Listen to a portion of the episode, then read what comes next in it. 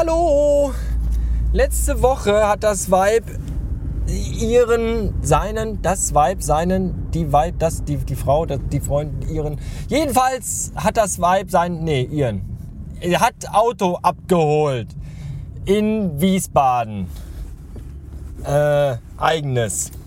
So, und als er das dann abgeholt hatte, dachten wir natürlich dann, hey, Supi, jetzt haben wir zwei Autos und das ist ja toll, wenn mal einer kaputt geht, was bei mir oft der Fall ist, dann hat man immer noch ein Ersatzauto, mit dem man zur Arbeit fahren kann. Da ist man ein bisschen abgesicherter, weil wenn mein Wagen mal platt ist und dann zur Arbeit zu kommen, so morgens um halb fünf ist nicht so einfach.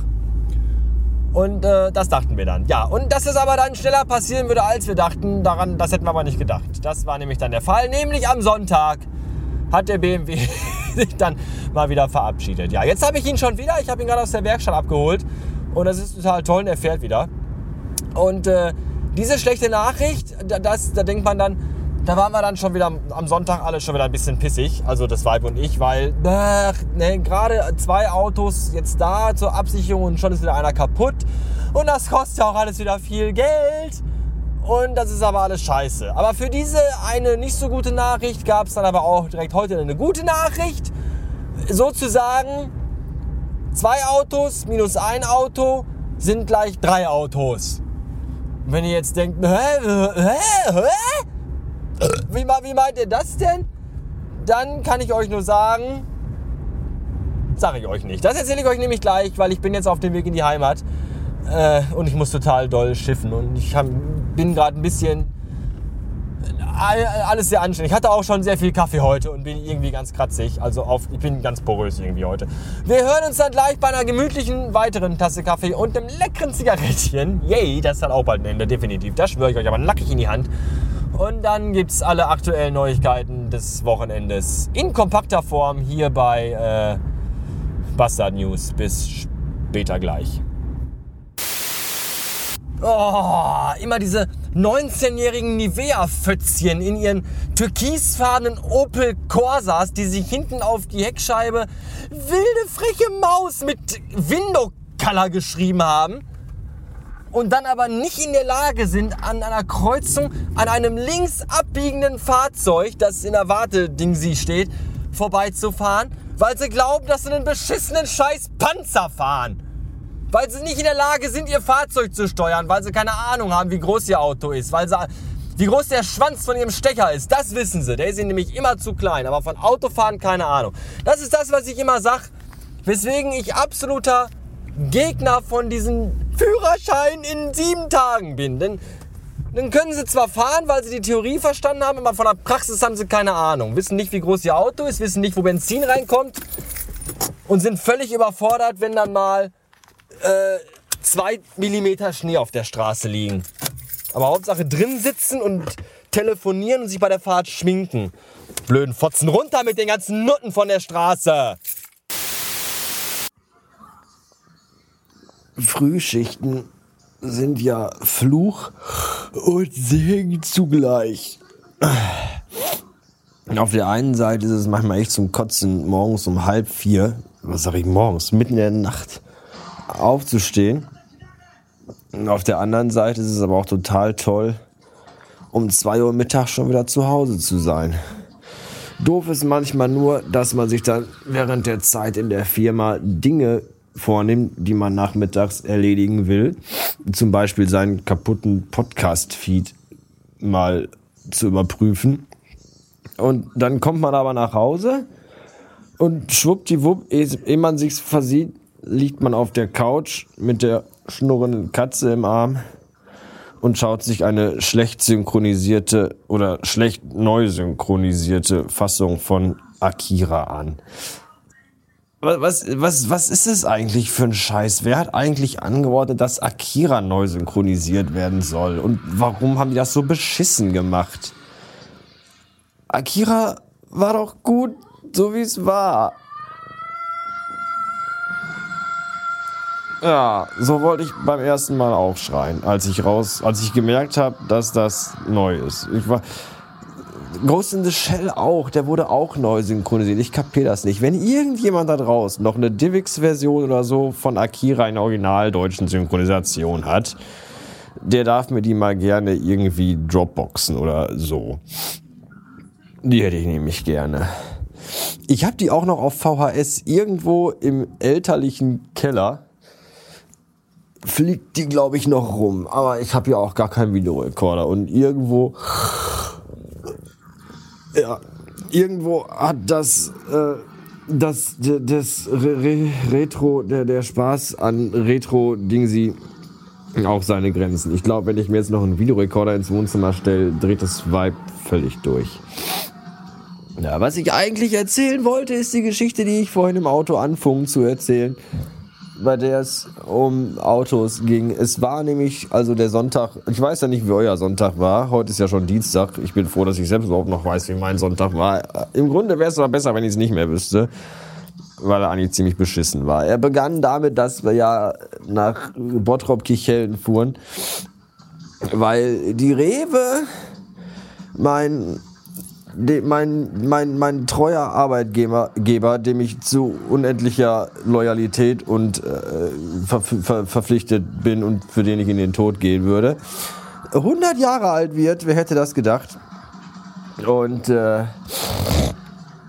deswegen in den Warner Brothers oder wie das jetzt heißt, Movie Park in Germany, also hier in Kichel, geladen hatte für fast beinahe gar kein, aber im Endeffekt doch nur sehr, sehr schmales Geld. Was gut ist, dachten wir uns und mit uns dachten das auch 25.000 andere Menschen. Äh, Im Grunde alles Mitarbeiter der Firma und, und deren Angehörende. Und so machten wir uns also um halb zwölf, glaube ich, auf den Weg. Eine Uhrzeit, von der wir dachten, die ist okay, weil das Ding um 10 Uhr aufmachte und um halb zwölf wohl der dickste Trubel vorbei hätte sein müssen dachten wir, stimmte aber nicht. Es war nämlich so, dass wir in den dicksten Stau auf einer Landstraße kamen, den ich jemals auf einer selbigen erlebt habe. Und als wir auf der Landstraße über die Brücke der A3 fuhren, haben wir gesehen, dass dort ein ellenlanger Stau war, der so weit ging, dass man gar nicht mehr das Ende desselbigen erkennen konnte. Ein, ein, ein, ein Ohr ins Radio haltend erfuhren wir dann, dass es so um die fünf bis sechs Kilometer waren. Kurze, kurzer, lange, langer Schwanz, kurze Sinne, Rede, alle wollten dahin. Und ähm, wir standen dann also irgendwann auf der Landstraße in einer langen Fahrzeugkolonne, die sich leider überhaupt gar nicht bewegte. Jedenfalls nur sehr selten und dann auch nur sehr äh, kurz, so eine Autolänge maximal. Und äh, jetzt wisst ihr ja genau wie ich, dass mein Wagen, wenn der einmal aus ist, nicht mehr wirklich gut anspringt. Und deswegen ließ ich ihn halt den, den Motor laufen, wohl wissend, dass mein Benzin schon wieder mal sehr knapp war, weil ich zu faul war zu tanken. Und äh, dann, dann, dann wurde es immer wärmer, also im Auto. Also nicht im Auto, sondern wohl im Motor oder so, weil die Temperaturanzeige so Richtung rötlicher Bereich ging. Was ich zunächst für nicht so ungewöhnlich hielt, weil man kennt das ja, wenn man von der Autobahn oder so kommt oder im Stadtverkehr unterwegs ist. Da kommt halt nicht so viel frische Luft in den Motorraum rein und dann bleibt das auch schon mal, kann das auch schon mal ein bisschen wärmer werden. Deswegen dachte ich mir nichts dabei. Ich dachte mir so lange nichts dabei, bis es dann einen lauten Knall gab und das ganze Kühlwasser aus dem Motor rausgespritzt kam. Und äh, das Fahrzeug sich quasi mehr oder weniger ver verabschiedete. Wir hatten Glück und konnten direkt rechts an der Landstraße auf einen Bauernhof ausrollen lassen. Und äh, da standen wir dann. Und dann haben wir überlegt, den ADAC zu rufen, bringt nicht wirklich viel. Weil äh, naja, Stau halt auf der Straße und auf der Autobahn auch. Und da fragt man sich, wie lange das wohl dauern könnte, bis der ADAC überhaupt mal irgendwann. Und dann haben wir gesagt, leck Arsch. Und haben den Bauern gesagt, also haben den Bauern gefragt, ob wir denn unseren Wagen hier so ein bisschen stehen lassen könnten. Und der meinte, das wäre gar kein Problem. Und dann sind wir dann doch in den Moviepark gewackelt, die letzten drei Kilometer zu Fuß dahin. In der Hoffnung, dann auch irgendwie zumindest ein bisschen einen angenehmen Tag zu bekommen. Das war aber auch nicht der Fall, denn das Ding war, wie gesagt, überfüllt mit 25.000 Menschen. Aus äh, sicheren Quellen habe ich erfahren, dass an normalen Tagen also zwischen 10.000 und 15.000 Leute sind. Also doch ein bisschen mehr, als das Personal dort normalerweise bewältigen muss. Das hat man auch gemerkt. Also Attraktionen waren irgendwie gar nicht drin, weil die entweder brechend voll waren und man so eine Stunde warten musste, beziehungsweise die coolsten Attraktionen gar nicht geöffnet hatten, nämlich die Achterbahn. Die waren zu und das fand ich total doof. Und dann dachten wir, wir könnten ja mal was essen, weil wir mittlerweile echt viel Hunger hatten. Und an den Fressbuden war es aber noch voller als überall woanders. Da hätte man dann irgendwie auch eine Dreiviertelstunde warten müssen. Und das war alles kacke. Und dann irgendwann um halb zwei habe ich einfach gesagt zum Weib, weißt du was, lass uns doch nach Hause fahren. Wir, also zumindest hier abhauen und zum Auto gehen, weil wir müssen ja noch den ADAC rufen und gucken, wie wir nach Hause kommen und überhaupt und wer weiß, was da noch alles passiert. Und so war es dann auch. Wir liefen dann zum Auto, rief den ADAC, der glücklicherweise sehr schnell da war. Aufgrund der Tatsache, dass jetzt der Kühler, dass, dass die Kühlflüssigkeit halt herumspritzte, wie bei einem schlechten Gangbang äh, dachte ich mir halt, kann nicht so schlimm sein, ist vielleicht nur ein Kühlerschlauch geplatzt oder gerissen oder irgendein so Ventil. Ich habe von Autos keine Ahnung, aber das wirkt jetzt nicht auf mich so, als wenn der Wagen irgendwie Totalschaden wäre und jetzt eingetütet werden müsste.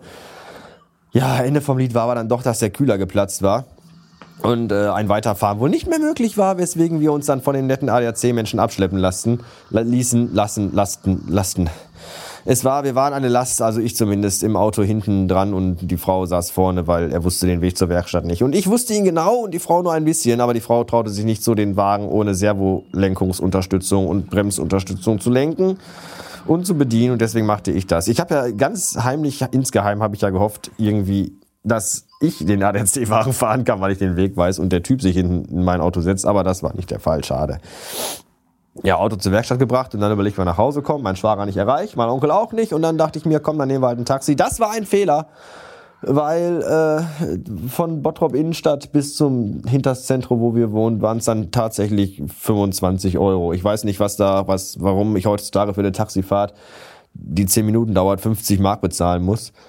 Früher wäre ich für das Geld wahrscheinlich von München bis nach Hamburg gekommen und hätte im Taxi noch Kaviar und Champagner serviert bekommen. Von daher ungeheuerlich. Ja, die Laune war sowieso geknickt, weil Tag im Park scheiße, ein Auto kaputt scheiße und, und alles war scheiße. Der ganze Sonntag war eigentlich für einen totalen Arsch. Und mit selbigen hätten wir besser im Bett liegen bleiben können. Da hätten wir wahrscheinlich mehr von gehabt. Nun ja, gestern dann noch frei gehabt, den Wagen in die, äh, also den Schlüssel und die äh, Fahrzeugpapiere zur Werkstatt gebracht, heute das Auto abgeholt schweinemäßig Kohle für bezahlt, womit ich mal wieder, ich gehe mal, also ich gehe mal davon aus, dass das mal das hart ersparte Geld war, das eigentlich für ein neues MacBook gedacht war, ging jetzt mal wieder in die Instandsetzung des verkackten, dämlichen Scheiß BMWs. Aber was will man machen? Hätte ich das mal eher gewusst, hätte ich mal eher gewusst, das, was dann heute passierte, denn heute kam der Chef vorbei und erzählte mir, dass er eine Überraschung für mich hat. Und ich dachte erst, gibt einen neuen Mitarbeiter oder neue Regale im Laden oder irgendwie sowas. Und dann, dann das, was ich am nächsten dachte, war vielleicht, dass ich einen neuen Computer bekomme. Weil wir haben so einen zweiten Computer, an dem wir Personalplanung machen. Der ist aber 1000 Jahre alt. Und da habe ich jetzt Arbeitsspeicher für bestellt. Und der passt aber nicht. Also der passt schon, aber den nimmt er nicht, weil der irgendwie wohl zu modern ist. Also der Arbeitsspeicher, nicht der Computer. Das wäre ja toll. Und das funktioniert nicht. Und dann habe ich vielleicht vermutet, dass unser Bezirksleiter sagt, hier, komm, kriegst einen neuen, kriegst einen Laptop, kannst du dann im Büro Personalplanung machen und zu Hause Personalplanung machen und kannst zu Hause dein Büro von der Steuer absetzen. In der neuen Wohnung dann irgendwann. Das wäre total toll. Aber die Überraschung war noch viel, viel größer. Es ist nämlich so, dass ich nächste Woche einen Firmenwagen bekomme. Ist das zu fassen?